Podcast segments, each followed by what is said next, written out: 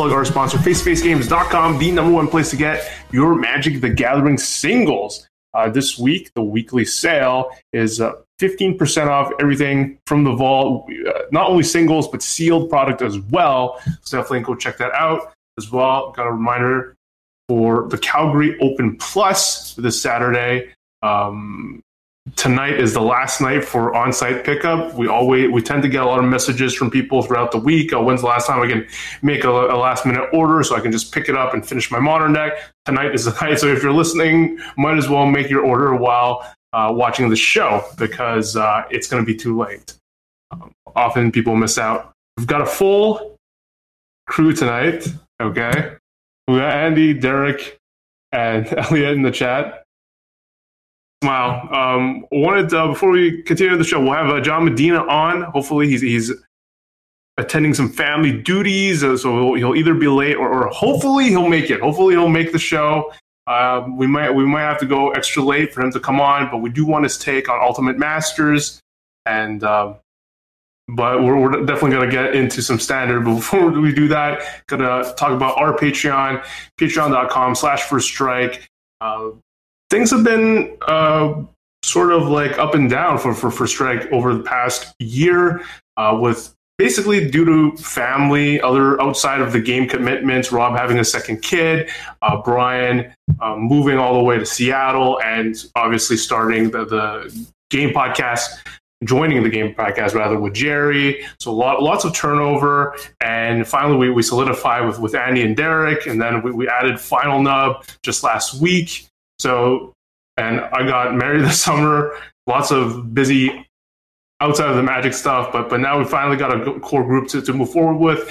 And, last week we just released like uh, from our core group three deck guides. We got Andy with the blue red Drake set that people wanted to hear about because he wanted PPTQ with it. We got Miss Changer, Trophy Master with uh, Golgari. We got his sideboard guide, deck guide. Uh, it's not just a sideboard guy. They're, they actually go through their choices and why they're making those choices. They've got uh, four different matchups, and on top of that, general notes for the decks themselves.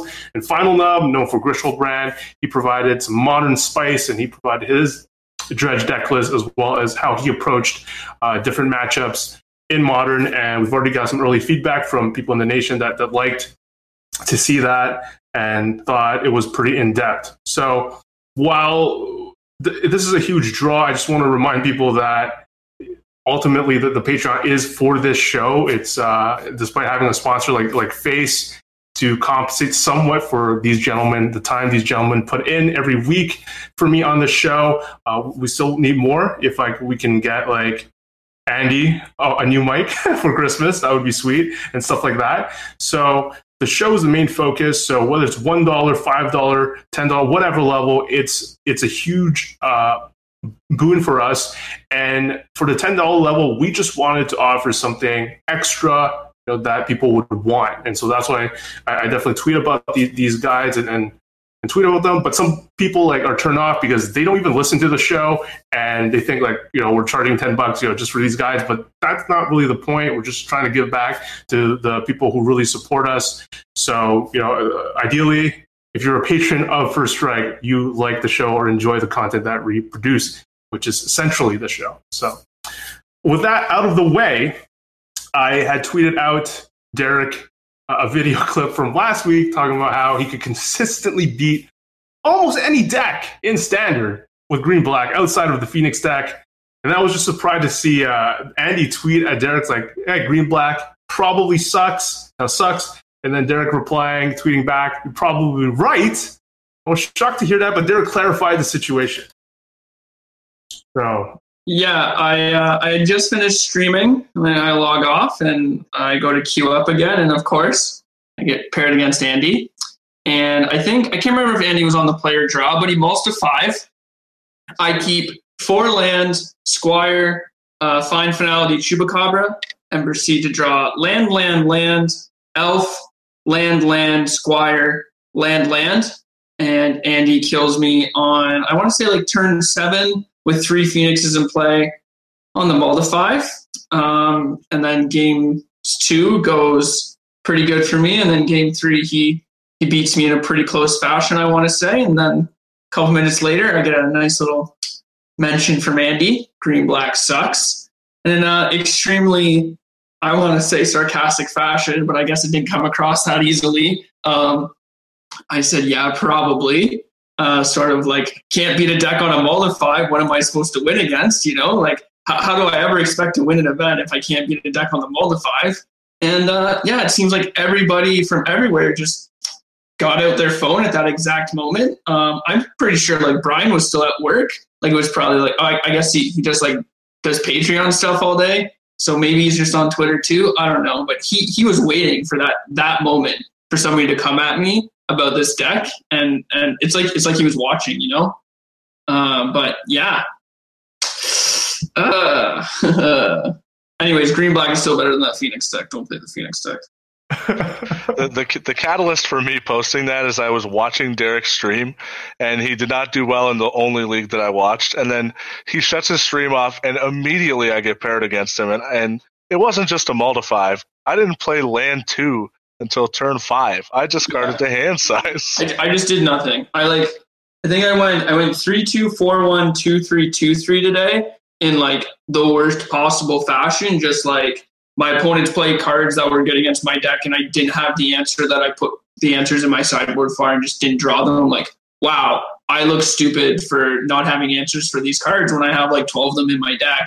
So I go, okay, like, I guess I'm just gonna lose like that, and then like I just get paired against Andy and proceeds to mollify. I was like, oh, finally, my time. The Moto gods have has presented this gift to me, and then you know I get scoreboarded out of anything. So, uh, you know.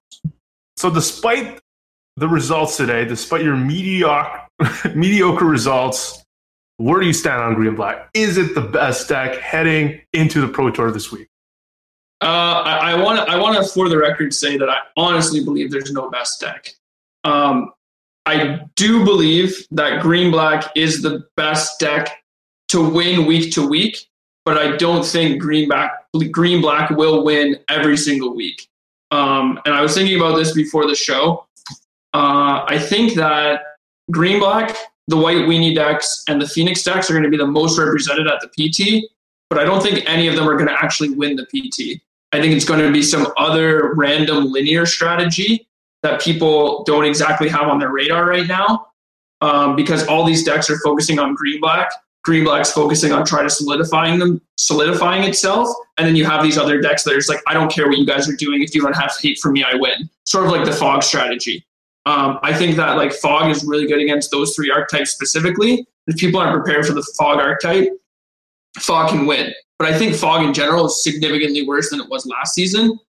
But it can it can sort of take over a meta game like that. Um, and I think that's that's sort of my prediction for this weekend is there's uh there's sort of like a rock paper scissors meta game going on right now with a bunch of decks trying to beat green black and green black trying to next level them and like losing to the next version that's beating green black and then you have these random other decks like mono red and Jeskai Gate that are winning GPs on the weekend. But like if you look at all the other data in the top 32 deck list, there's no copies of these decks anywhere to be seen, right? So I think that's what's going to be happening this weekend. Hmm. Andy, did you agree with that assessment? I think mono white or sorry white white white weenie splash red is going to win the pro tour. I think that people have not had enough time to figure out how to beat it, and there won't be enough lists posted on how to beat it. So, like, if you looked at the Mox results, that was a hell of a showing. White weenie slash uh, Boros weenie or whatever was, at, at least in my overview, by far the the best performing deck. And there's not going to be another good dump to show everyone how to beat it. So uh, the pros might figure out how to beat it, but they might just play it because people aren't going to be able to take a lot of information from Moto to figure out how to beat it. So, so what is this thing? Is it a new one that just like appeared? It's sort of new. It just it got people decided to stop playing really awful cards, and then it got shown as a very good deck. It's very consistent and fast. I think um, I think what happened was so people were trying to play this deck before. It's like early in the format, the red deck was one of the first decks that was sort of popped up because people knew how to build it. This token deck is like sort of not that great against the red deck because of Chainwhirlers and like good removal spells. Um, and then you have like the green white deck. Eventually, green black gets found, and everybody sort of gravitates to this mid range grind fest. Soon after that, you have the Phoenix deck sort of pop up, and these Jeskai control decks trying to beat the green black deck. The great thing about this white weenie deck is that it's probably the fastest deck in the format, and I think it consistently beats the Phoenix deck and is consistently good against the Jeskai deck. Although it's like not as good against green black on paper, you can definitely just run them over some amount of time because the deck's very clunky. So I think like the deck isn't necessarily new, but the metagame shifted so much that the white deck went from decent to god awful to one of the better contenders in the format because everything sort of like shook out and find it found its place. As for power level, I think the deck is like pretty low power level, but like it's it's very aggressive and very consistent in the way it plays, and not enough people are adjusting yet. So I think that in general, like it it steals a lot of games that it probably shouldn't. Do you like Do you like Andy's prediction? No, I think I think um, if there's one thing I, I've learned about uh, pro tours is that they're very sort of inbred metagames, and I think that the moment that someone like me or Andy figures out how good this white weenie deck is, people are going to either play it or put like eight eight cards in their sideboard for it and just try to beat it, which is like one of the easiest way to beat these white weenies weenie deck, right? Just put eight cards in your sideboard for it. Um, so I think that that's what people are going to do, and so you're going to see like a couple weenie decks sprinkle through, and then and who knows, maybe the people playing white weenie don't know how to draft. That's always something you have to think about. uh, before we continue on, I don't want to skip over this. So we have to roll this back to your PPTQ win. Congratulations, Andy, for taking it down. Just, just tell us about your day, your win.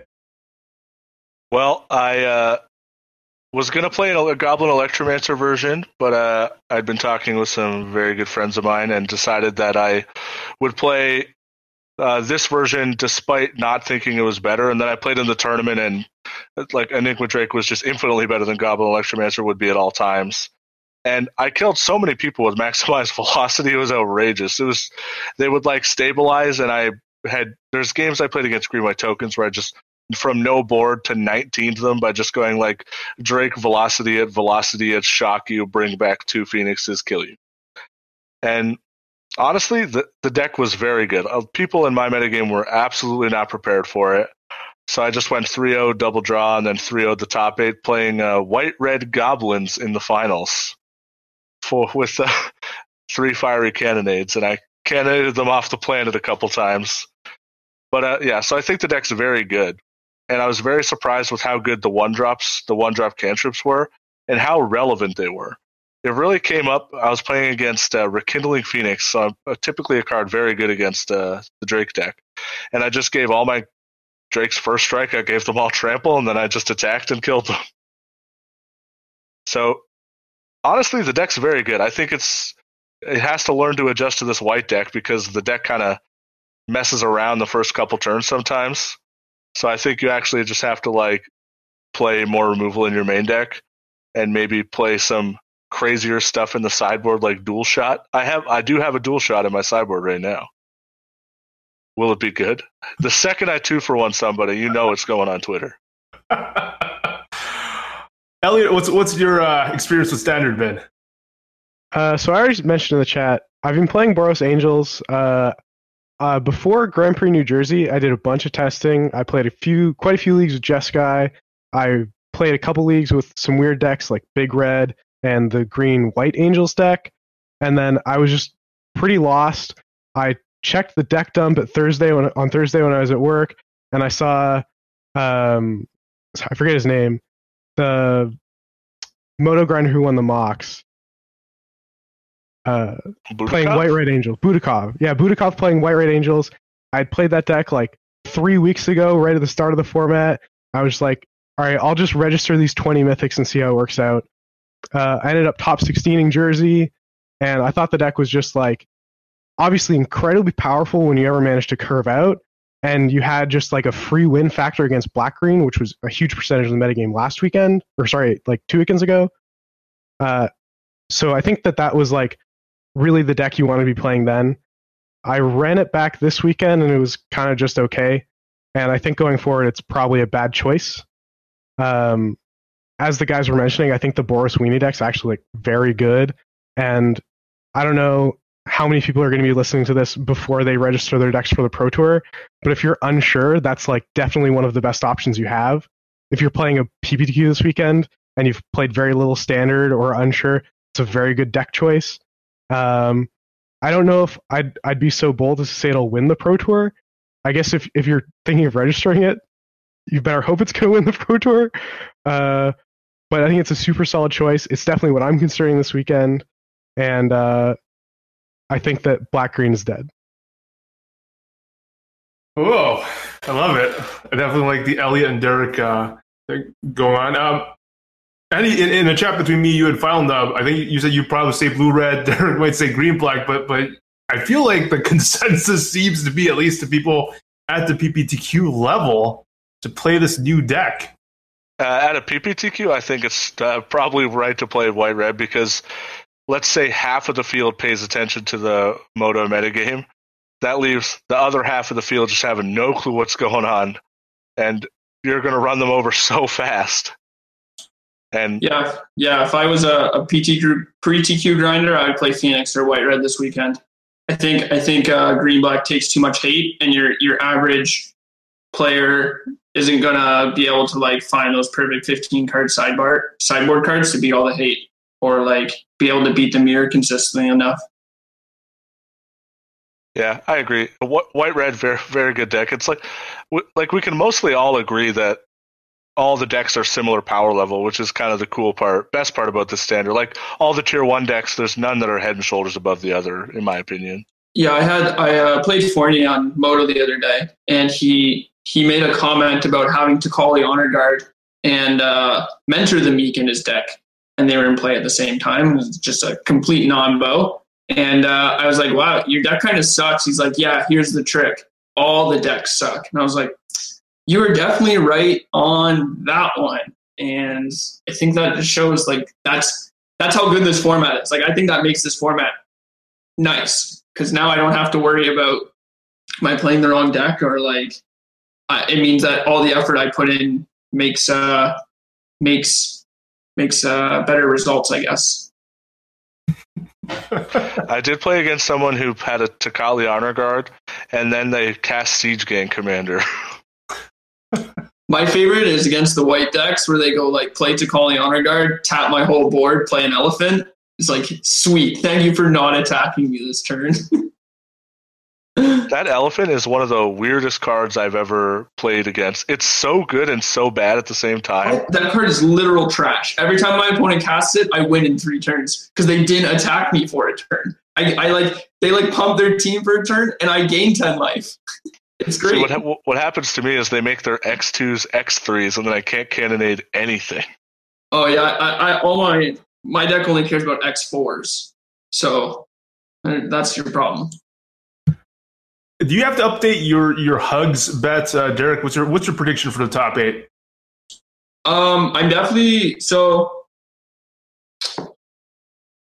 There's, I, I think like if I had to if I had to predict something, be like two two blue red, um, three tokens, some white, some red white, maybe a green black deck or two, and then like a random control deck, and uh, maybe some other random archetype, maybe like a mono red deck.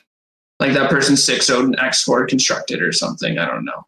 Um, pro, pro tours are very very weird.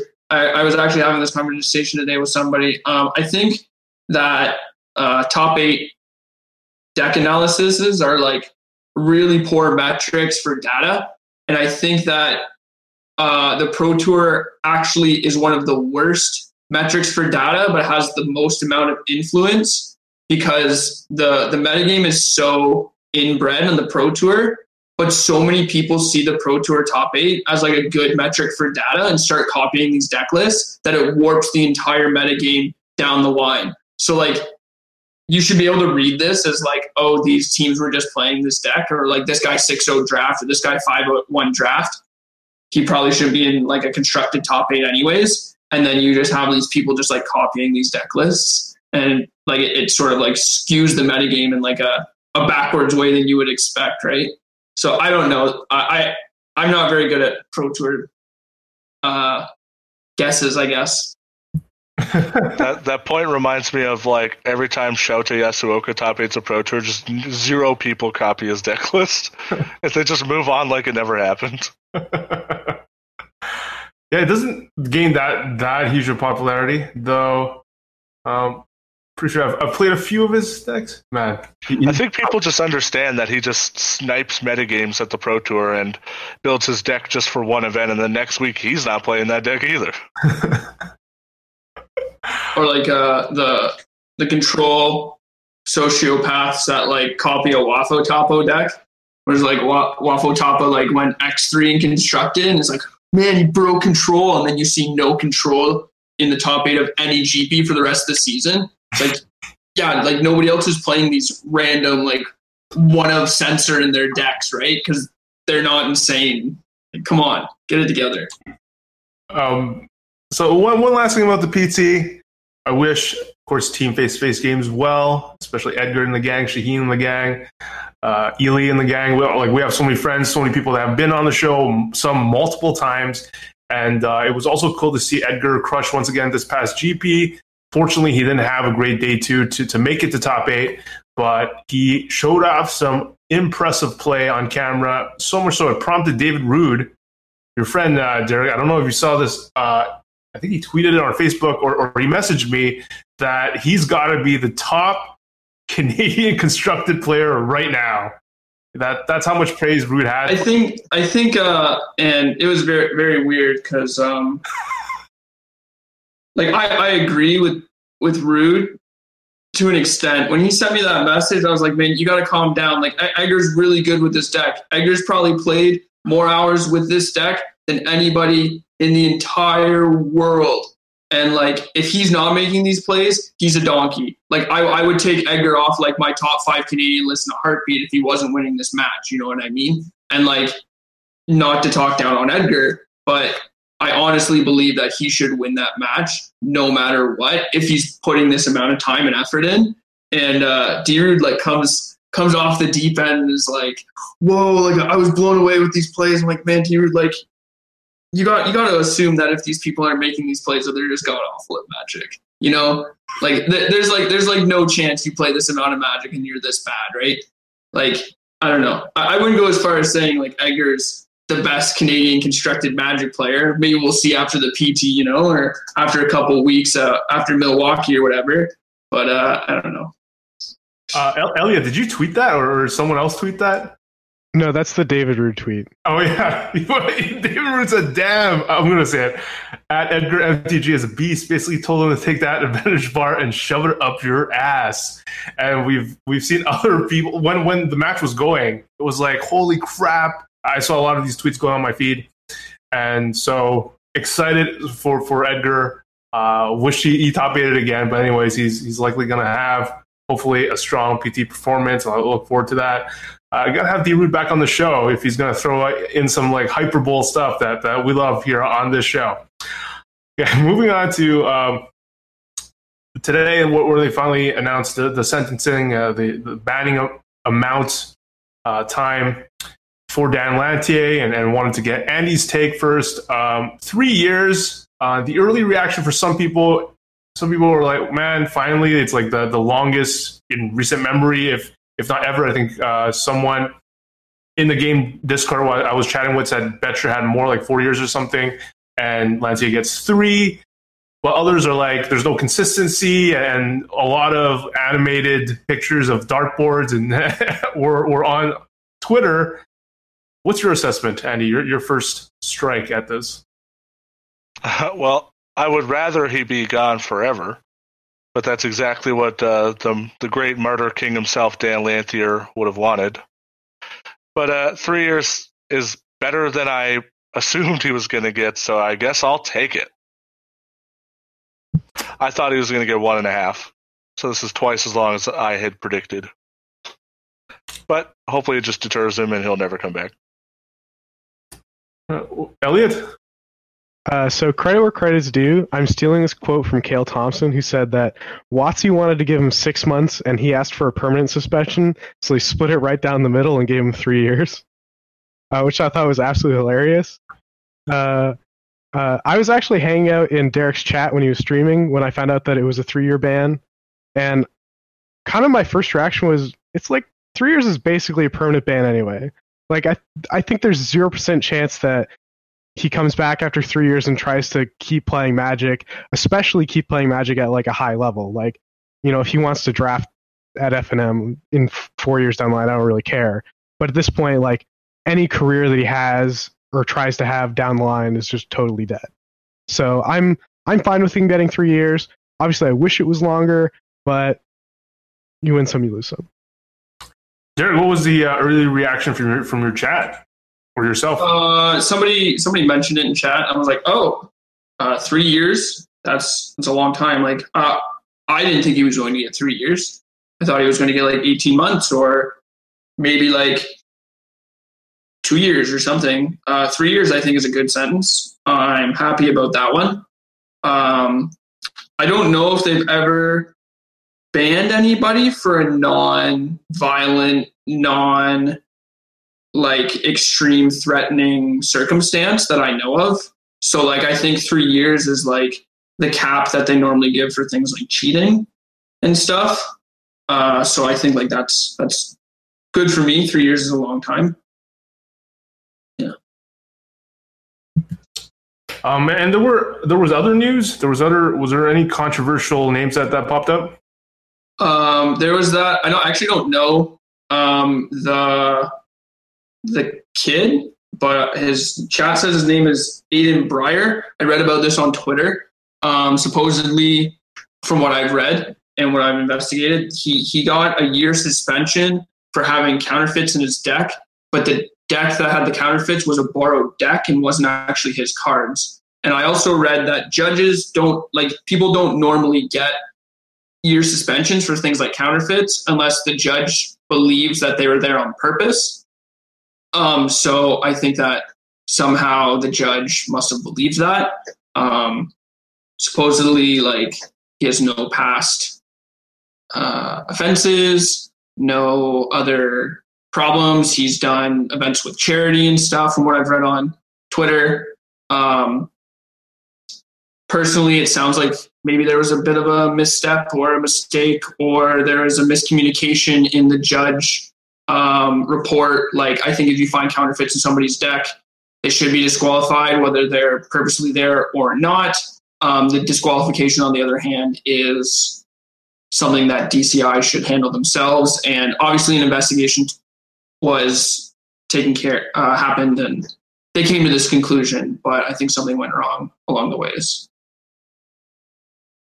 okay i think i think john's on his way so let's let's get let's approach some of these uh, ultimate masters topics uh, namely the gp that's coming up in vancouver uh, we had you know the final nub or, or boy uh, a little disappointed about the fact that uh, man, I, I don't even remember the details of this that clearly, but Las Vegas, GP Las Vegas didn't go well at some point. I think, and you guys can correct me if you uh, if I'm wrong. DCI reporter crashed or something, and they had, to reboot and took a long time to fix the event. So much so that day one ended like well past 10 p.m. And some people, or maybe I guess all participants, were given a golden ticket they, they can use to cash in to enter another GP. And, you know, John had decided to cash it in for GP Detroit. And now we find out that you could have cashed it in for a more high value event, which is Vancouver for Ultimate Masters. And we've got a mutual friend called Warren Smith who confirmed on Facebook that, yep, you got, he was able to register with a golden ticket, which leaves a lot of feel bad for, for John for Final Nub. So, so Andy, what, what do you think about this? what do you feel for Final Nub? I don't know, like not really. because it's already insane that they're letting anybody use their free roll on this like 1.5x the price GP.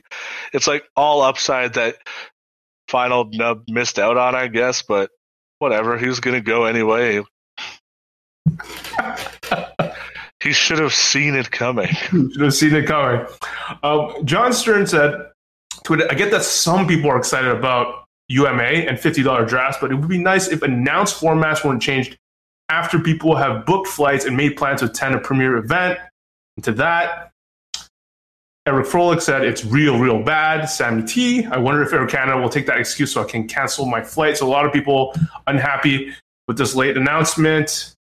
And would you say this is more justifiable than than Final Nub's complaint, Andy? Sorry, pardon. he, was, he was talking about the the change in format. Oh, the change so, of the format. So, so late before the GP because it's like Yeah. a, a GP. It's, it's rough because GP Vancouver, as it was, would have been like I feel like it would have just been one of the lowest attended GPs in a long time. I don't think it's like a great location for a GP. So them switching it up to hopefully like get more people coming, like having this crazy format there is kind of a cool thing, but it really does suck for people who already booked a flight. Like I, I don't feel too bad that it's fifty more dollars because whatever if you're paying for a flight to this place and eating out all weekend, fifty more dollars doesn't suck. But it does suck for some people. But overall I would say that I don't know. I wish they wouldn't do it, but I see that they're trying to make sure that it's a successful event. Because I, I was really doubting its success if it was like limited or team limited, just a normal one. Derek, any, any chance you would ever go to this? Or are you planning to go? No, Van, Van, like flights to Vancouver are just way too expensive, and like I could probably fly to England for cheaper. I don't know if I actually can, but I think I'd rather fly to England even if it was like within two hundred dollars. It's like not really worth it for me to fly to Vancouver. Um, not to mention like there's not really much going on out in Vancouver that I know, and uh, Oh, yeah, I, I can't I can't imagine. I just like look at Ontario's where it's at in Canada. Sorry. All you do is praise Montreal every chance we mention. Montreal is just like better Ontario. Like Montreal's not even part of Quebec. Like like the majority of people don't speak French. Okay, maybe not the majority. That, that was a bad statement. A good amount of people just speak English. Like I, I talked to at least ten people trying to get a coffee, and they're like, "I don't even speak French." I'm like, "Hey, me neither." You know, like why do you live in Montreal? But uh, yeah, I don't know. Like they have GPs in Calgary, and there's not a lot going on out there, and they have GPs in like they had one in Quebec City, and that was kind of garbage. It was way too cold, and they have some in Vancouver, and like that's neat. But like, uh, I wouldn't go out to Vancouver for them. So So a- Andy th- says that there's a chance that they, they might salvage or increase uh, whatever attendance um, they might have had. Uh, do you see it that way? I've seen like even in the game Discord, uh, the activity. There's some people like, "Man, do I have to register right away? Is it going to get sold out?" Hmm. Any thoughts on that from from you, uh, Derek or Elliot? Uh, I think if you're going to a UMA GP, you are not a competitive player, and it would not matter whether that was a GP or they just like they would probably just buy an extra box of UMA anyways, right? So like I don't know if it actually raises the the demand for the GP because the competitive players who now see that it's UMA are like, I'm not going, I don't want to go play UMA. And then you have these like EDH players like, oh my god, a UMA GP. Did you know that I could get uh like this you know I could get a Karakas, I could play a Karakas Unlimited? Like what? You're just you're just like paying five hundred dollars to play Karakas Unlimited. Is that fun to you? No, like why are people doing this? This is ridiculous. Like this is like the, the worst experience ever. I don't know why they would make this a GP format. Elliot, do you agree? Uh, I think it's actually pretty harmless that they switched it to UMA. I think that the people who get to play UMA are going to be really excited now. I think that the percentage of people who are affected by like, like you said, Jon Stern tweeted and Sammy T replied, like the percentage of people who have booked their flight two months in advance and like are not just going for the kicks of going to play a limited Grand Prix or playing a Grand Prix in general, like it's just so small. And I feel like especially with how GPs are now, you know, you have the PTQ on day two, you have like double of double up events on the Friday and the Saturday, where if you're like, you know, sort of mid range player where maybe UMA isn't interesting you and you just want to go and play a Grand Prix in try to win some money kind of thing. You can play the double ups, you can play the PTQ and get your shot at the Pro Tour then. And if you're either like a pro who's trying to get pro points to maintain their status, then you're going to play the main event no matter what format it is. It's not it's not a very good excuse. And if you're on the other way, all the other way side of the spectrum, like Derek was saying, where you're a commander player who wants to open their Karakas for their EDH deck, then you can play the Magic Fest Vancouver and get open your UMA packs. And not to mention, $150 Canadian is a lot for a Grand Prix, but I crunched the numbers, and it's actually a fantastic deal. If you were to take the entry that it cost me to enter GP Montreal and just like add in the additional cost of the UMA boosters, I'd be paying $190. So all of a sudden, they're giving away $40 for free. you get forty dollars. You win forty dollars. Forty dollars goes into your pocket. Yeah. You also get the playmat. You get the Yeah, playmat. The playmat's nice. They have some nice benefits. Why can't I play GP Vancouver every weekend? This is insane. I just think that for the for the bulk of players, either it doesn't really matter that they don't get to play the Grand Prix because they get the experience of going to that event anyway, or they're thinking they're going to think it's really cool to play this super hype master set. We've seen 40 cards, and all 40 cards rock. I can't wait to get into that later. This set's gonna be Oh, awesome. You're such a casual. Oh my gosh. it, it hurts me to my core to agree with Elliot, but like 150 CAD is just not much more than a standard GP. Like I would expect to pay like 120 CAD for a sealed GP. Yeah, like So- I paid, I paid 90 Canadian dollars to enter Grand Prix Montreal. After the conversion, I paid like 94 Canadian dollars to enter Grand Prix New Jersey. Paying 150 dollars for a, a, a master set, not to mention a master set that's more expensive than our standard one, seems pretty good. Yeah, Der- Derek's too competitive for the Grand Prix scene anyway. All he wants to do is play hundred dollar heads up matches in the basement of Lucas Siow's house or something. What? What? No, don't associate me with them. Come on now. Uh, I just like GPs are just so overrated right now. I think I think like they need to change a bunch of things for me to enjoy them for the main event, for the side events, for all this stuff. Like if I was looking at value to play a GP, I would just play side events. Like everybody knows that the values are in the winner boxes, are in the challenges, are in those like weekend passes. I'm trying to play a GP so I can queue for the tour and get on the train. I don't want to do that at a UMA GP. This is like waste my time 2018, you know? It's like it just seems like a waste of equity. Um, Elliot, online, has there actually been a lot of people? I haven't seen it on my feed. A lot of people complaining about modern in general. Is that the, the general sense that people are getting? And uh, what's your take on that? Oh, for modern, I think that people are always complaining about modern. It's sort of just like comes with the state of the format where 50% of the people are going to say that modern's at its best and 50% of the people are saying that modern's unplayable in an unsalvageable format. Uh, I think it was it was maybe particularly bad with Creeping Chill getting printed because Dredge is like always one of the most annoying and worst decks to play against because interacting with it is so polar. Uh, and my take, and I posted this in the First Strike Nation. So uh, basically, I think that modern should either be the Wild West where we allow everything, or modern should be like super policed where we ban a bunch of things. And right now, I think it's a lot closer to that first one where it's clo- where it's like the Wild West, and I think that's fine. You know, people who come out and play modern have that expectation. They're going to get to do their thing.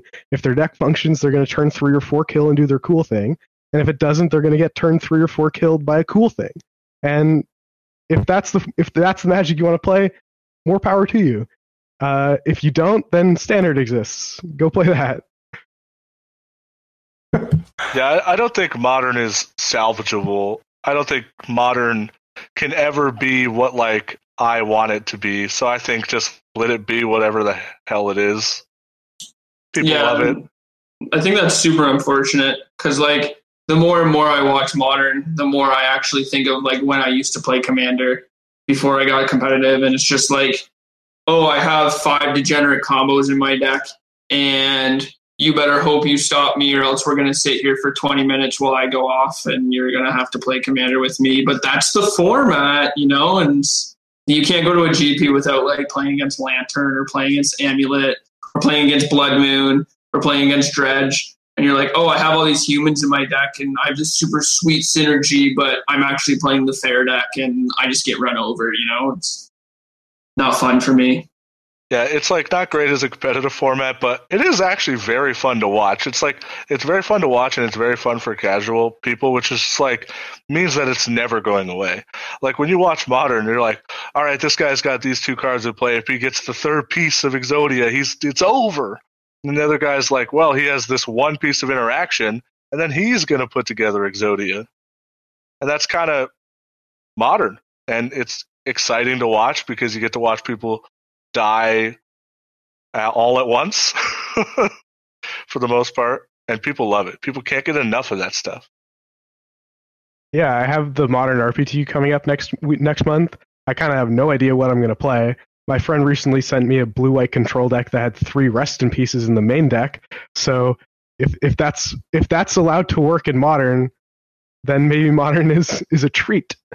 Uh, if if you wanted to move modern to a more heavily policed thing and I don't know, ban some dredgers, ban some ban Blood Moon and Staring Ridge, I don't know. Uh, then like maybe people will enjoy it a little less, but more people will enjoy it at that lower level. Maybe that's better. I don't know. Uh, I'm just gonna end up getting very frustrated for a very long time and probably end up trying to do the most broken thing.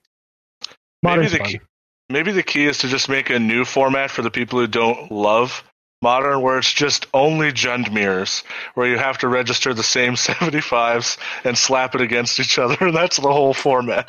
Imagine paying $100 for a GP to go play the same 75 against somebody for 15 rounds, and then you can just complain the entire time that you got unlucky. Oh my gosh. They made this for GP me. Jund.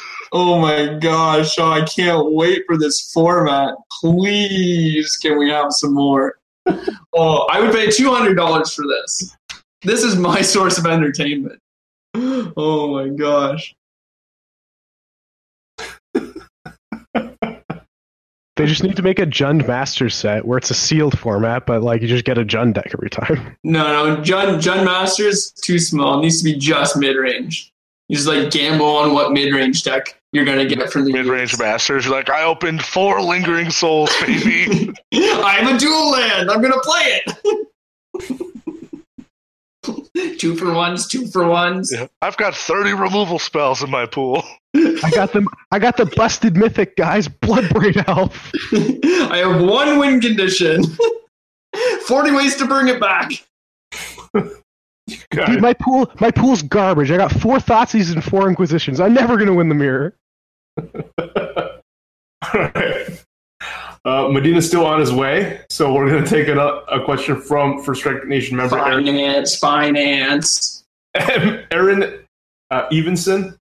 If I if I butchered your last name, please tweet at me. Uh, it's for all of us, and might take some us a bit of time to answer. Uh, what is one thing he wants to know? This. What is one thing you contribute the most to your growing as a Magic player, and what advice would you have for someone wanting to improve. This is a recurring question, I feel, and it's very, really tough to answer um, with just like one specific thing. Uh, I don't know. Elliot just seems like he's got an answer already. That face. uh, well, it was super easy for me. What I did is I got to become friends with Andy, and then I attached onto Kale like one of those weird things that suck onto sharks.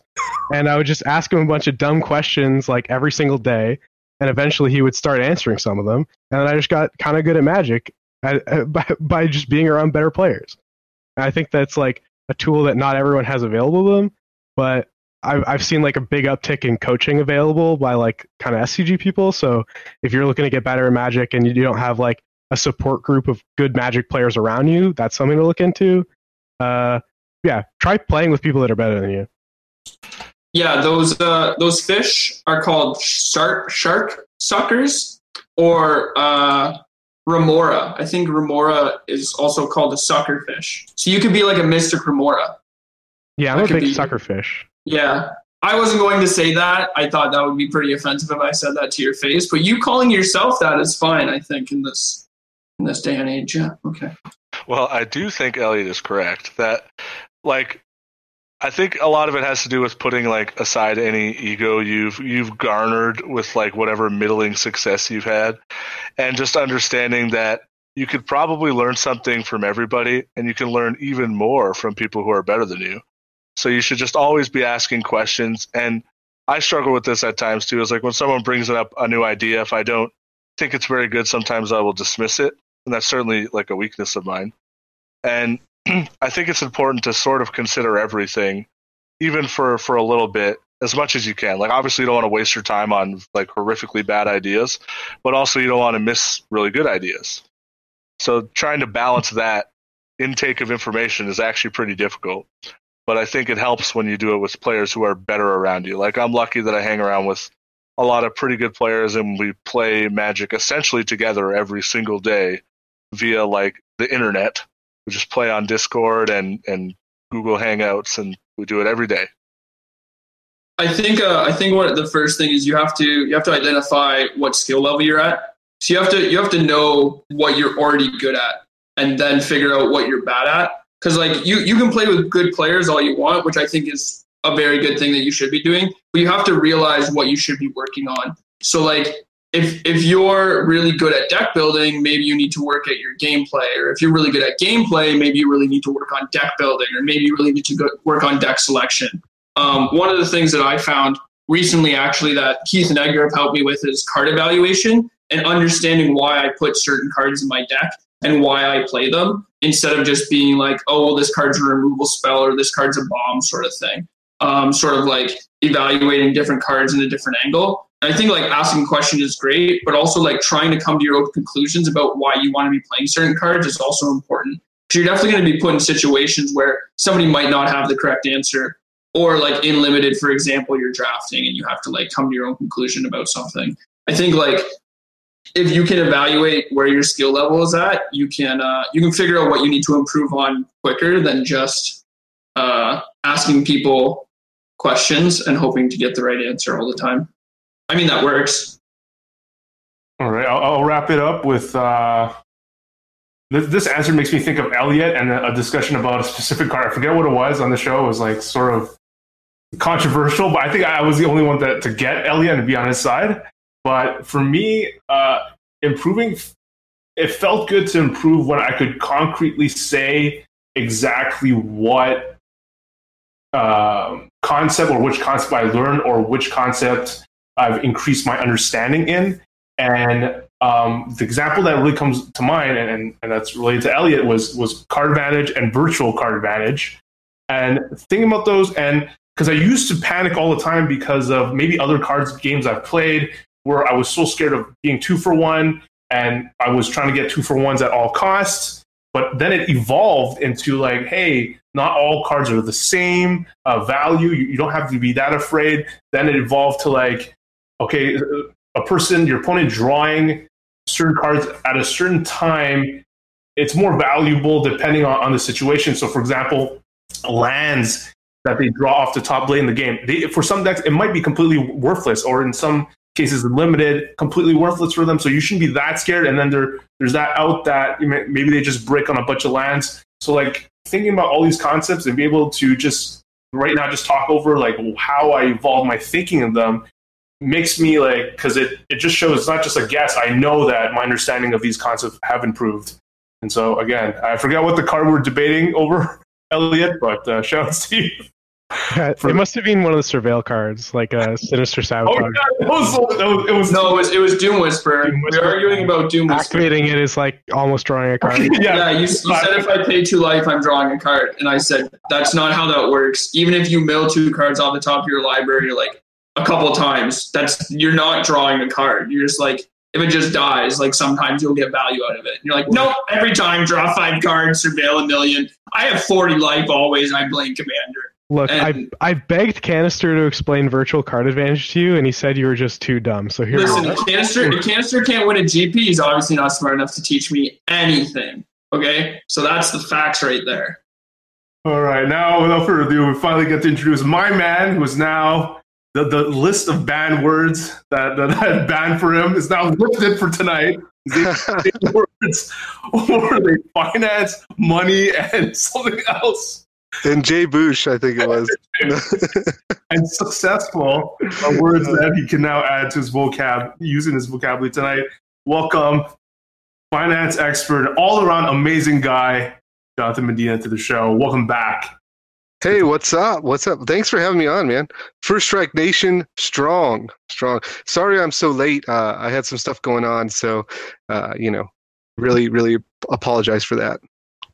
So we we've just like saved saved up this moment to talk Ultimate Masters. Um, we we haven't said much outside of the uh, GP change and how it affected people like Jon Stern and, and Eric Froehlich and, and Sammy T. Were, were of course unhappy with the situation. But let's focus on the set itself. It, it, it dropped. The news dropped on Monday.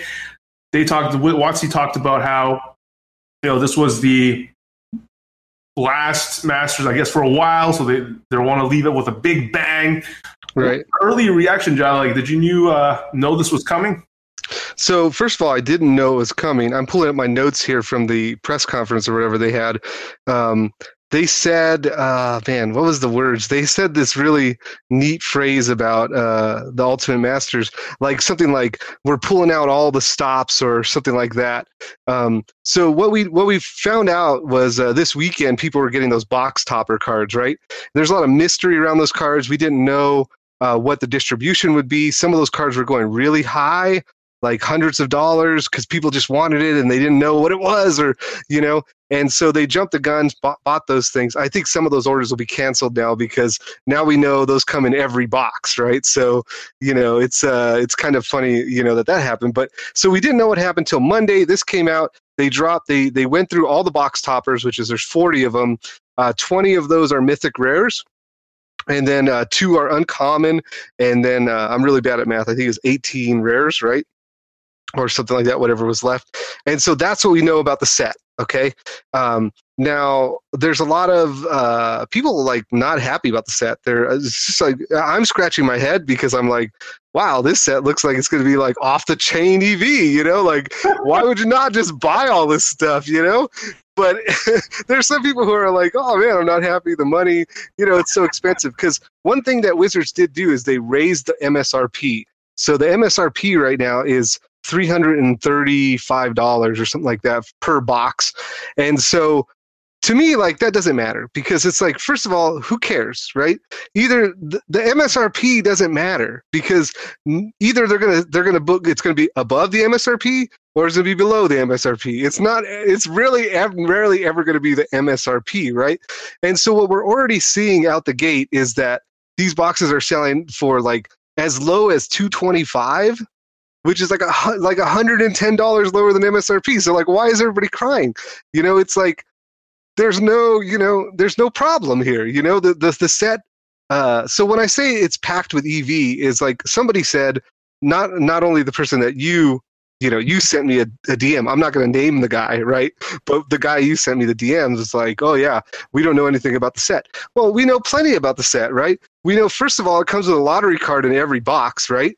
And so like the lowest of those lottery cards is like what Lavaclaw Reaches right? So Lavaclaw Reaches at this foil with this foil treatment is what? At the lowest like probably when the set settles and everything's said and done it's probably like a $35 card okay? But like right now when the set comes out it'll probably be like a $50 card or a $60 card.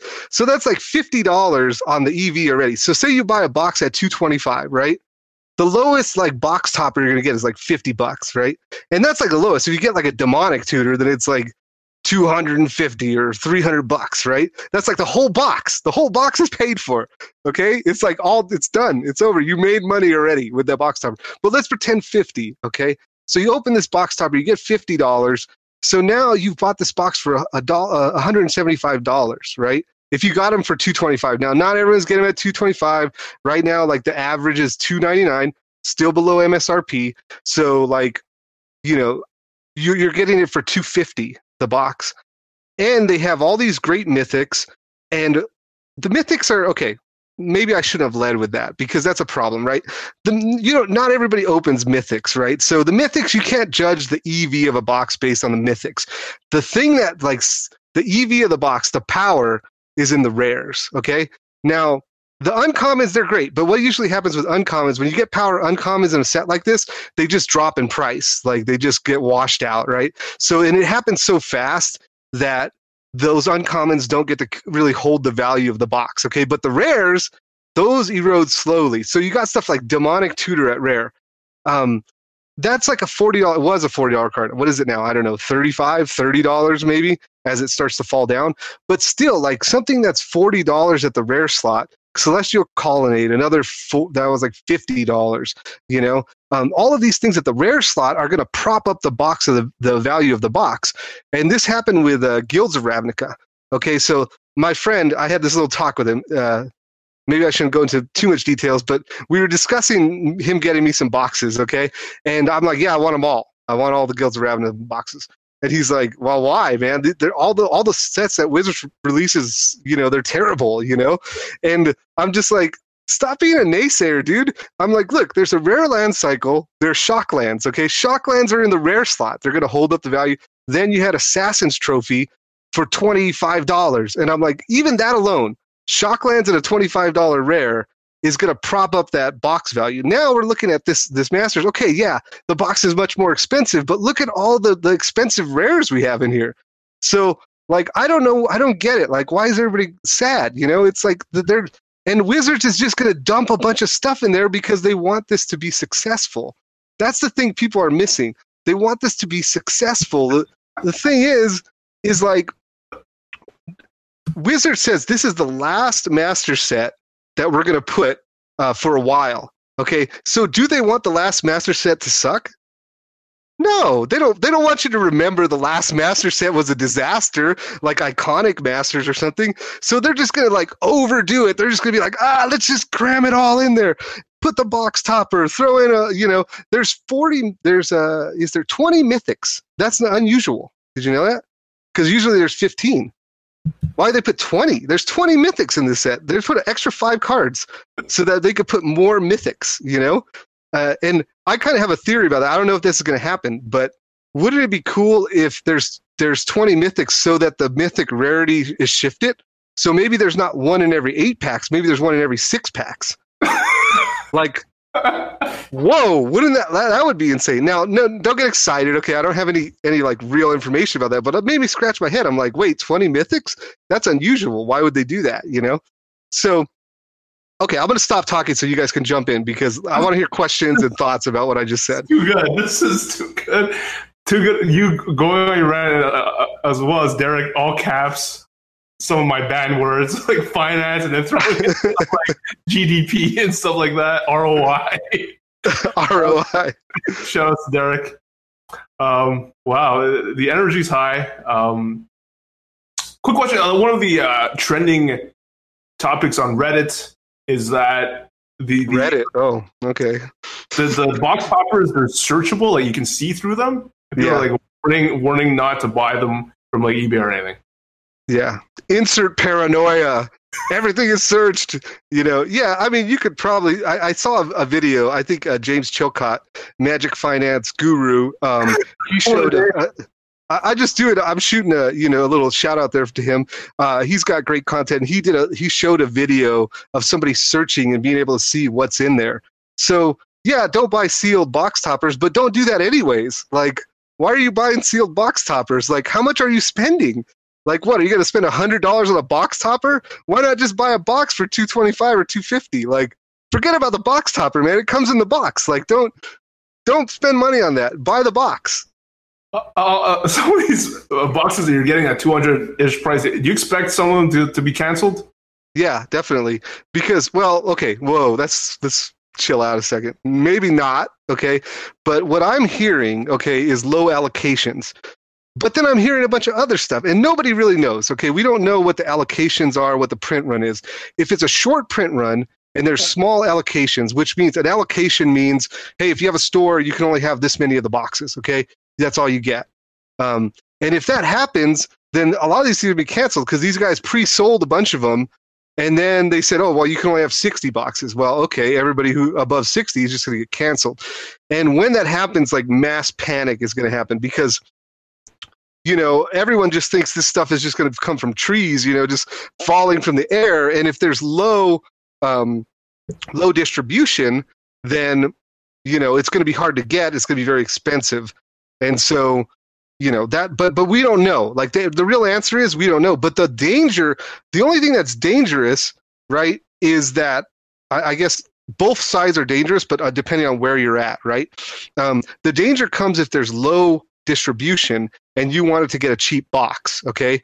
Then you know maybe you should be planning to get a cheap box now, okay?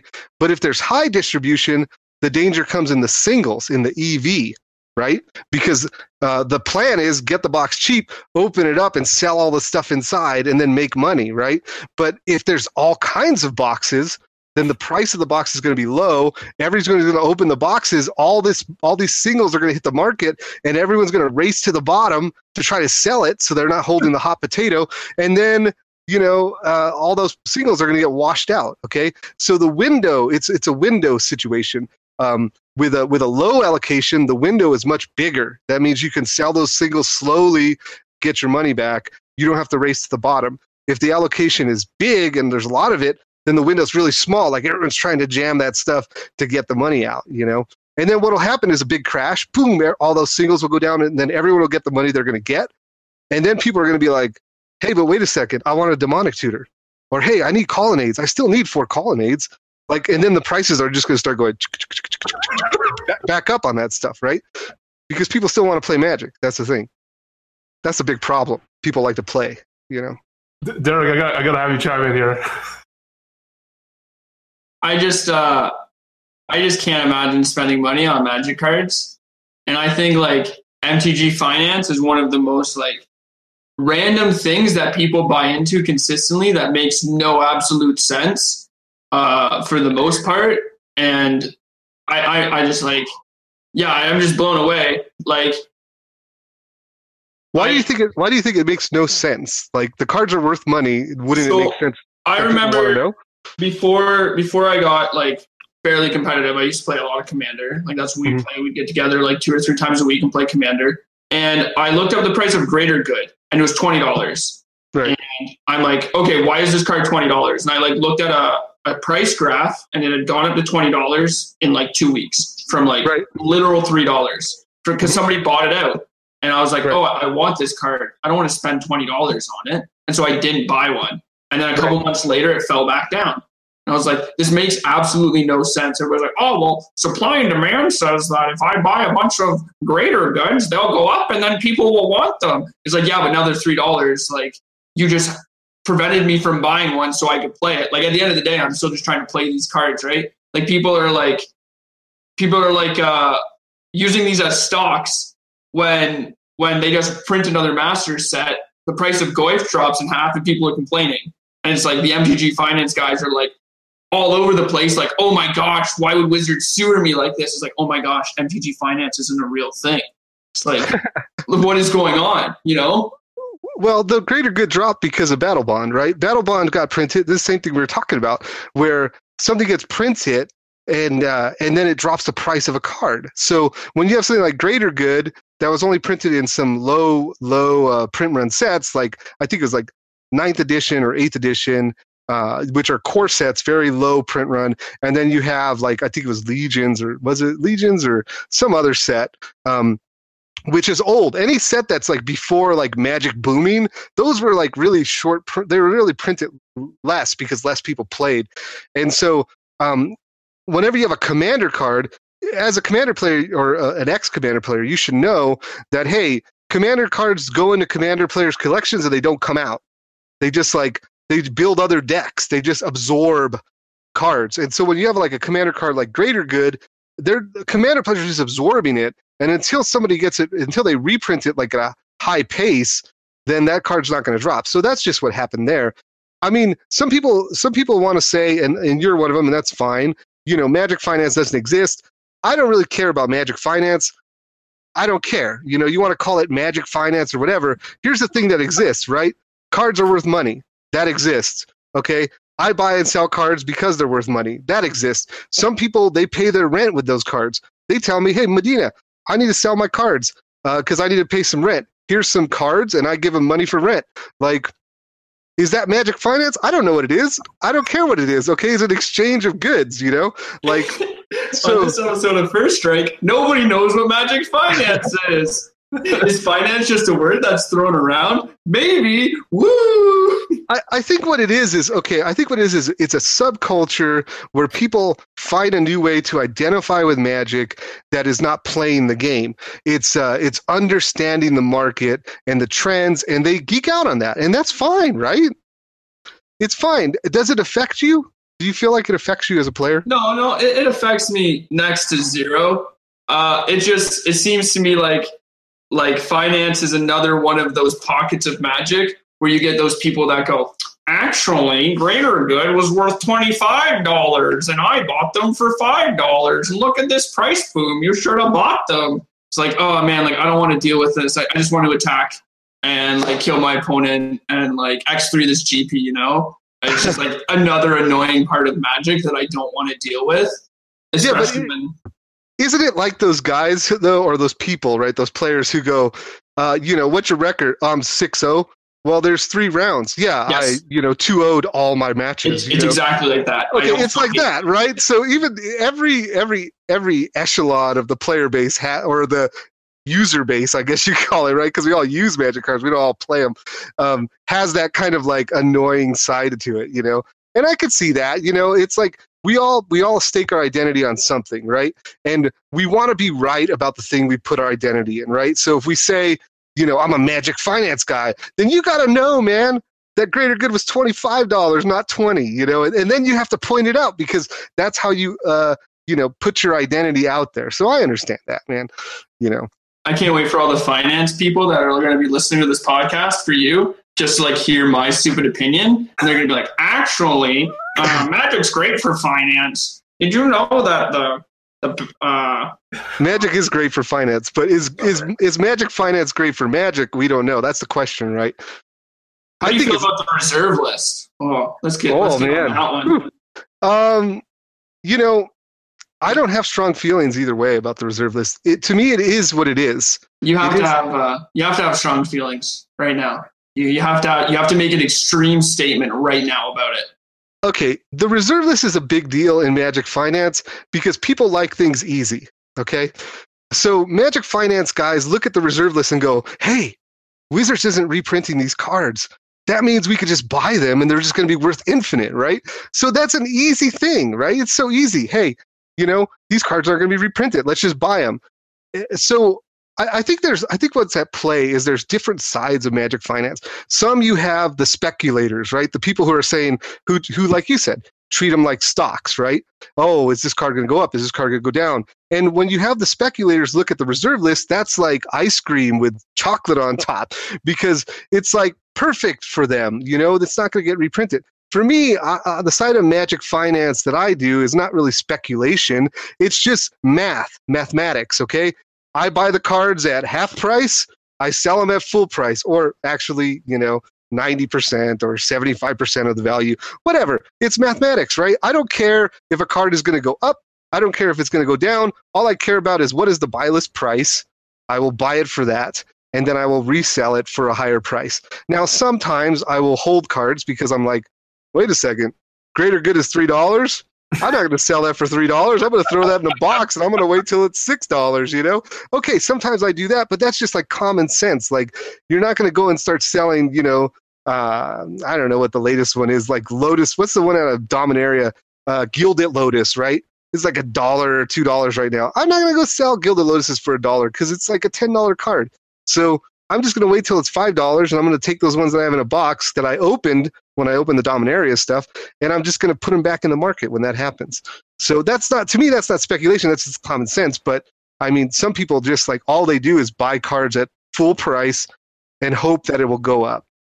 So I don't know. Reserve list, whatever. Who cares?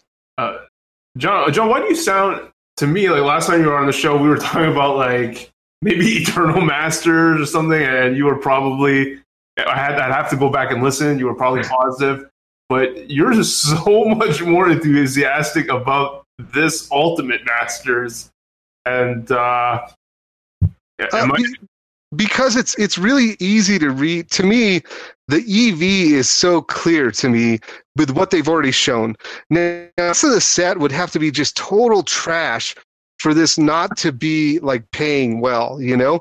And I don't think they did that. Like, especially when you look at like the tips that they're giving us with com- uncommons, uncommons. Also, we found out Entomb is in the set, which is just like, hey, by the way, Entomb's in the set, which is a great uh, rare, you know? So to me, like, you know, as somebody who like, okay, this is like supplements my income. Okay. So this is partially how like I buy diapers for my little one year old. You know, this is how I put food on the table. And so when I see an opportunity like this where it's going to be um, really something that everyone needs in some capacity, right? So you got the people who are excited about the foil cards, you got the players who are excited about cheaper singles, and then you got someone like me who's excited as an opportunity to provide that service to those people through a set that I can actually buy, open, and sell. Okay, when there's a set like M19 or, or M2 Magic 2019, I don't know what it's called, whatever.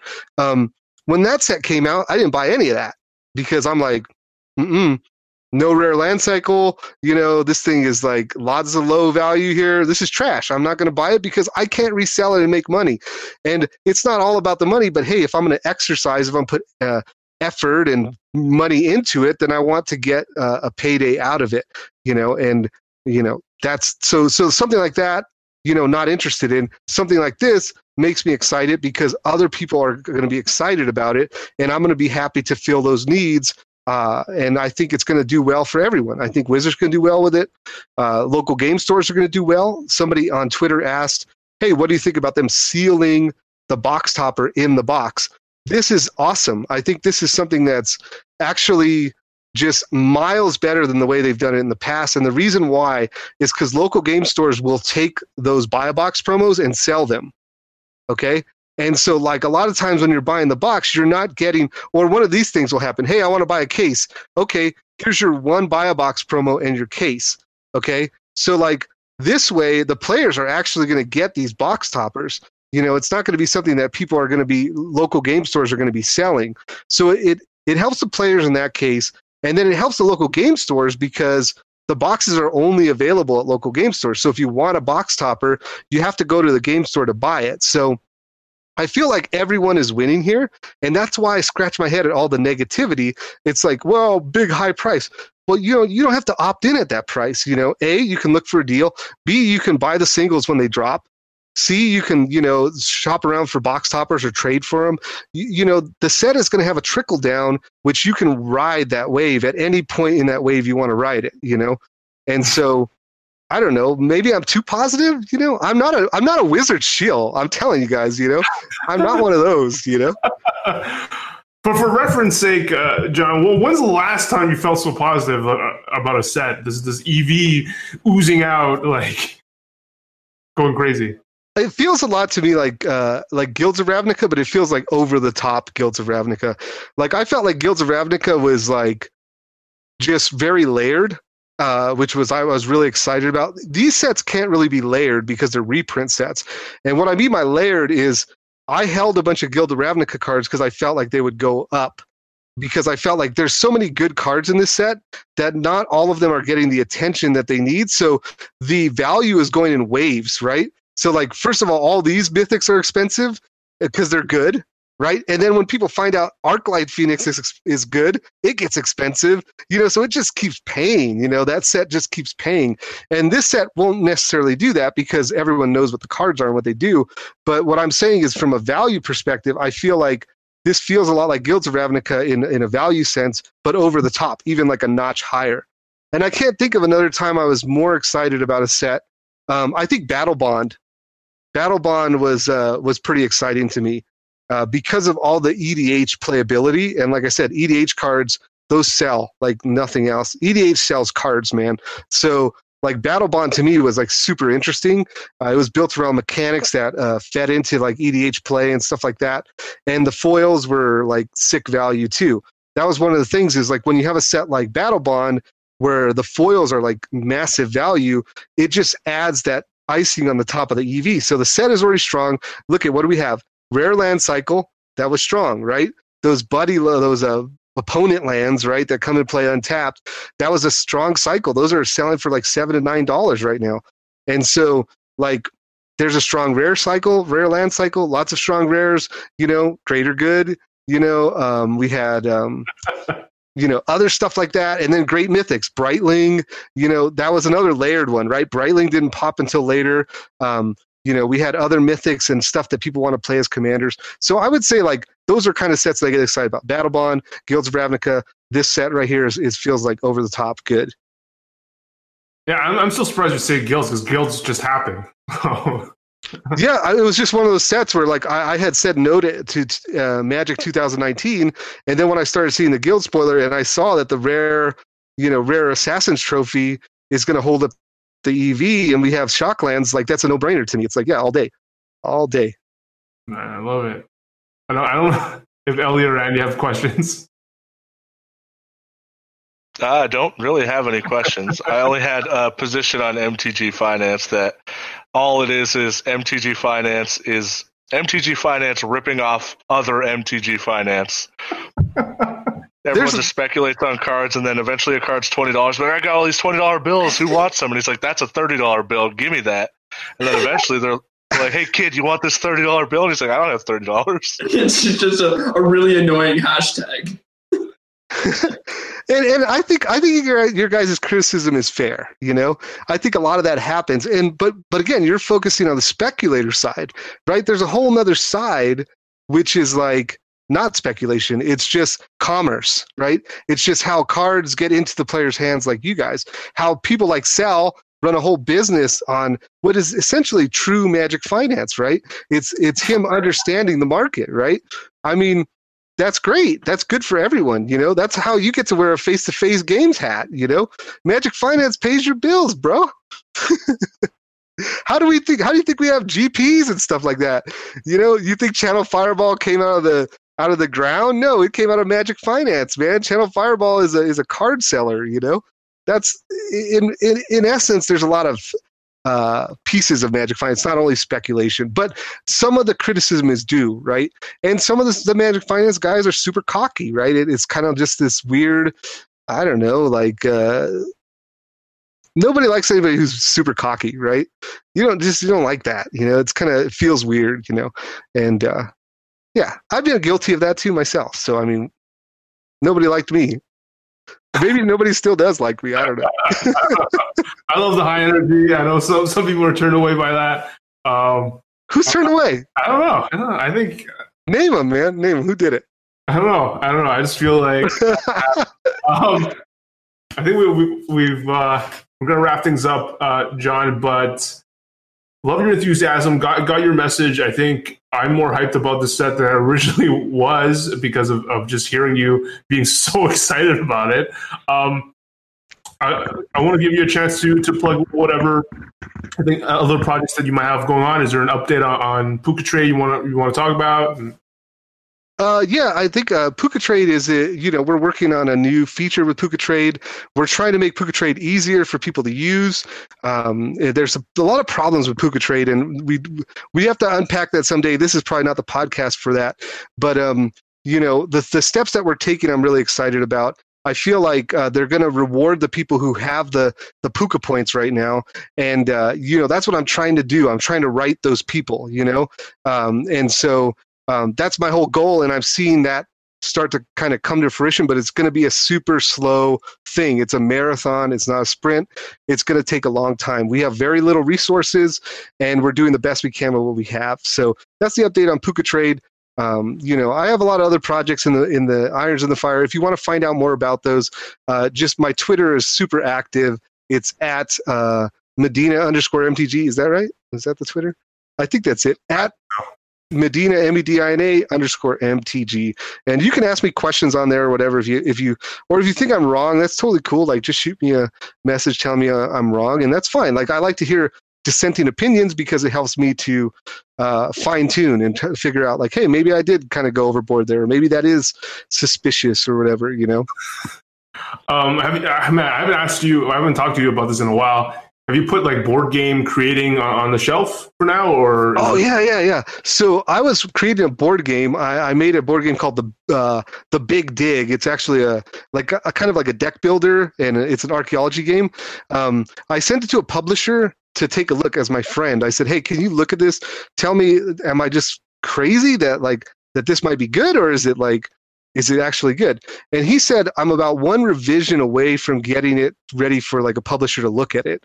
He said like he would be interested in it if I if I put it in one direction and he knew somebody who would be interested in it as it is. So if I wanted to talk to them, I could get get it to the next step. But uh, what happened after that is that I took on the the, the um, project of PucaTrade, and that the game design stuff has kind of been put on the shelf. I have some changes that I want to make to the big dig, but I never went back and did it. So when I find some time to do that, you know, I will do that. But right now, you know, the selling magic cards, PucaTrade, this is the stuff that's paying the bills. The game design, even if I do make a great game, it's not going to pay the bills. It's not going to make any money. It's just going to it's for the love you know what i mean it's not for for real dollars you know so back to the uh, hello vlog. is anybody listening? Is anybody Remember that? Yeah. Hello. Who's who's listening? Is somebody? Is anybody there?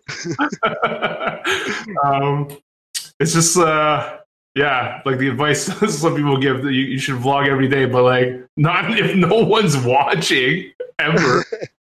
yeah, I think it's like with a vlog, it's like I don't know. You have to have something to say, right? Like, and you have to love it because it's just like streaming. Do you guys do you guys stream? Right, most of you guys. Derek's no? our streamer. Derek's our, Derek's our number one streamer on, on this on this panel. Okay, Maybe. so so streaming can be a slog, man. It's like you have to be dedicated You have to do it regularly, and if you don't love it, it just becomes like ah, I'm not gonna do that. You know, you just fall off the train, man. Same thing with you know vlogging or making board games or whatever. I can't wait. I can't wait for more vlogs. Actually, Derek, I can't wait for more vlogs that don't start like upside down. That would be that would be sweet. Listen, um, listen. I got I got a little bit of coverage for Montreal when we go to Milwaukee next month. Uh, I don't know what's in Milwaukee other than like cheese. If we have any Milwaukee listeners, if you could shoot me a uh, mention, tell me like what's in Milwaukee other than cheese and beer. I have a sensitive stomach. Uh, yeah, and I'll vlog some there. Sweet. Well, I actually look forward to that stuff. Um, and uh, okay, any any anything else? Um, Andy, Elliot, Derek, anything else you guys want to mention? I just want to say, uh, for the record, uh, a couple casts ago, Elliot said that nobody would play for Assassin's trophies in their deck, and uh, I would just like to say that Elliot was right, and uh, that's the only time you're going to get that, Elliot. So you better like it now. Well, I didn't see that coming. we should clip that. yeah, he was he was right about that. We we dumb, we dumb. Big brain energy. Okay, John. John, you got to settle this debate. How many how many cards that you would have to be able to scry for it to equal drawing a card? It's like three, right? Three. The answer, uh, Elliot, uh, was that was it three for you? That's what I said. I said there's no amount. I said, it's I said not a real card. Draw a card. It's not a real card. Yeah, but like virtual the virtual card advantage thing. There we go. The card is is just that it's not real. It's not it's not quantifiable. Yeah, but but say that when you draw a land, right? When you when am I drawing this land?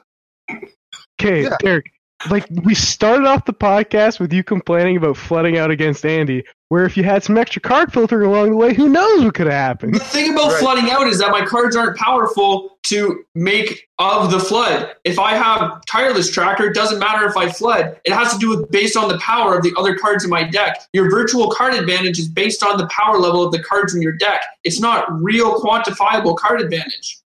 Yeah, so but like, then you get into all kinds of other stuff because tireless tracker is a tempo thing, right? Because like tempo, if you don't, don't, don't say tempo. No, no, it is it is a timing thing because yeah, it's card advantage if you can crack the clues, right? But if you can't crack the clues, if you play a tireless tracker and then die, what did it do for you? Nothing, right? Right, but then you're talking about card advantage in like an aggro versus a control setup. Where Yeah, that's what I say there's a lot of facets here. We're, we're like traversing these all these facets. So, like, But there's not multiple ways where you can create virtual card advantage. One of them is your cards being powerful enough to make up for the fact that you're losing cards by flooding out. And the other one is having cards that increase your card selection, and that way you don't flood out. And so there's there's two avenues. One is you can play black green, you can play some explorer creatures to maybe help you filter your draws, but you play a bunch of powerful mythics at the top end and find finality to catch you back up, and that's how you create your card advantage and virtual card advantage. The other option is you play cards that have surveil on them. You play cards, you play more cards with uh, with explore, maybe path of discovery, and your average draw step is more powerful than your opponent's because you're filtering your cards, and you can approach that more powerful average draw by having better cards in your deck, like the Boros Angels deck, where their average card is high quality, whether it's a land or a Lyra. There's a big difference there. Or you play a bunch of more middle of the pack, but you're more likely to get the high end because you're filtering your draws. And that's how virtual card advantage works. That's why surveilling cards is approaching drawing a card. Yes, you can surveil 20 cards and you never actually have a card in your hand, but the next card you draw is worth more. just saying virtual card advantage is a poor excuse for not understanding what card advantage actually is. Because virtual card advantage isn't actually quantifiable. Hence the word virtual. Hmm. Derek, what would you rather have? Five lands in your hand or three lands, two spells? Which is it? Depends on the circumstance. Maybe I maybe I want lands in my hand. Maybe he has a seismic assault and the person's at six. Then three Yeah, lands. maybe, it's maybe I have a tireless tracker in my hand. Like what are these two spells? Are they are they one with nothing? Like do I have one with nothing and three lands? Is this what we're on right now? No, Wait, it's okay. I, I've always believed in virtual card advantage, but like I guess that is a good, that is a good point. Like, what is it? Like, Oh God! Oh no! Elliot, You know? he converted Medina. but but like, what is it? Right? Because if it's virtual, does it is it actual card advantage? It's No, increasing the quality of your No. next card draw. So you never get the actualized card advantage. Surveilling a card will never put a card into your hand. But That's not real card but advantage. wait, but like think about all the cards in your deck being rated on a scale of zero to ten. Right? No, I Let's understand. you you get to a point where a land is worth zero and your mythic's worth ten. So Mhm. each of in a super basic example, let's say your deck's thirty of each. Your average draw is going to be a five. But if before you draw, you get to scry one, you've increased the value of your next draw because you're that much more likely to have a mythic. But wouldn't that be like draw advantage instead of card advantage? Sure, but I mean, you can name it whatever you want. It's called virtual card advantage before I gave it that title, so I'm But- calling it virtual card advantage. That's just Virtual like the draw aggro. advantage. That's like the aggro versus control theory, right? Like the control deck has real card advantage, but the aggro deck has card advantage by killing the control deck before they get to use those cards. That's like another card advantage theory. And the same thing with like aggro versus mid range, or like even in this format now, like the white decks, like they'll kill you before you get to cast every card in your hand. Even though they haven't drawn more cards than you, you're not using your cards efficiently. But that sounds really that's weird to me. It feels like we're calling everything card advantage. I, I burned you before you could do anything. That's card advantage. That's not card advantage. That you just killed them. No, Right? if, if we both have 15 cards and I cast all 15 of my cards and you only cast 10, in theory, I have card advantage. That's a, a way to evaluate virtual card advantage, but it's Right. not actual card advantage. Right. So like, wouldn't the dead guy have the card advantage? Because like he'd have all these cards in his hand, but he'd be dead, and you would have an empty hand, but you just burned him, right? So like he's got the card advantage, but it doesn't matter because he's dead. Yeah, well, that's that's the It's whole. like card advantage doesn't strictly just involve cards in hand, right? You could have like when you play a creature, it's not negative card advantage. You're just transferring the resource from your hand to play. And the idea of killing your opponent is card advantage for you is, you know, yeah, they have maybe more cards in their hand, but you've kind of made them discard the cards because they don't get them. They're dead. yeah, I mean like literal, literal card advantage, like literal card count. Like the aggro decks don't have a very good way to normally get cards, but they kill their opponent before their cards actually have Meaningful, yeah, value. Okay. that's why like the burn decks in modern are like never bad because like you can play like dredge and it doesn't matter what you do if burn kills you with all seven of their cards before you get to dredge and kill your opponent right Yeah, but dredge doesn't have card advantage, right? Does it? that's Like, different oh, one. that's a- that's a good one, right? Because card like, advantage, If but you dredge also a lot cards to your card graveyard, is that virtual card advantage? because you have all those cards in your graveyard, even though they're not in your hand. I That's shouldn't like have brought like- a combo deck. I mean, decks are bad like, milling, milling of Advantage. faithless looting is card advantage. it sounds like we have all this figured out. I mean, totally. It's just it's, it's a really deep theory. Anyway, surveilling is not card advantage. Virtual card advantage is a fake concept. Don't buy into it. It's like MTG finance. All right, Fake next news. week, so sad. next week on the First Strike Nation, there'll be a two-hour-long lecture where I explain card advantage so that even people like Derek can ex- understand. PowerPoint presentation. I love this ending. I thought like Derek was like trashing MTG finance, and then it's like he sort of brings John to his side of, of the card advantage discussion. Gold.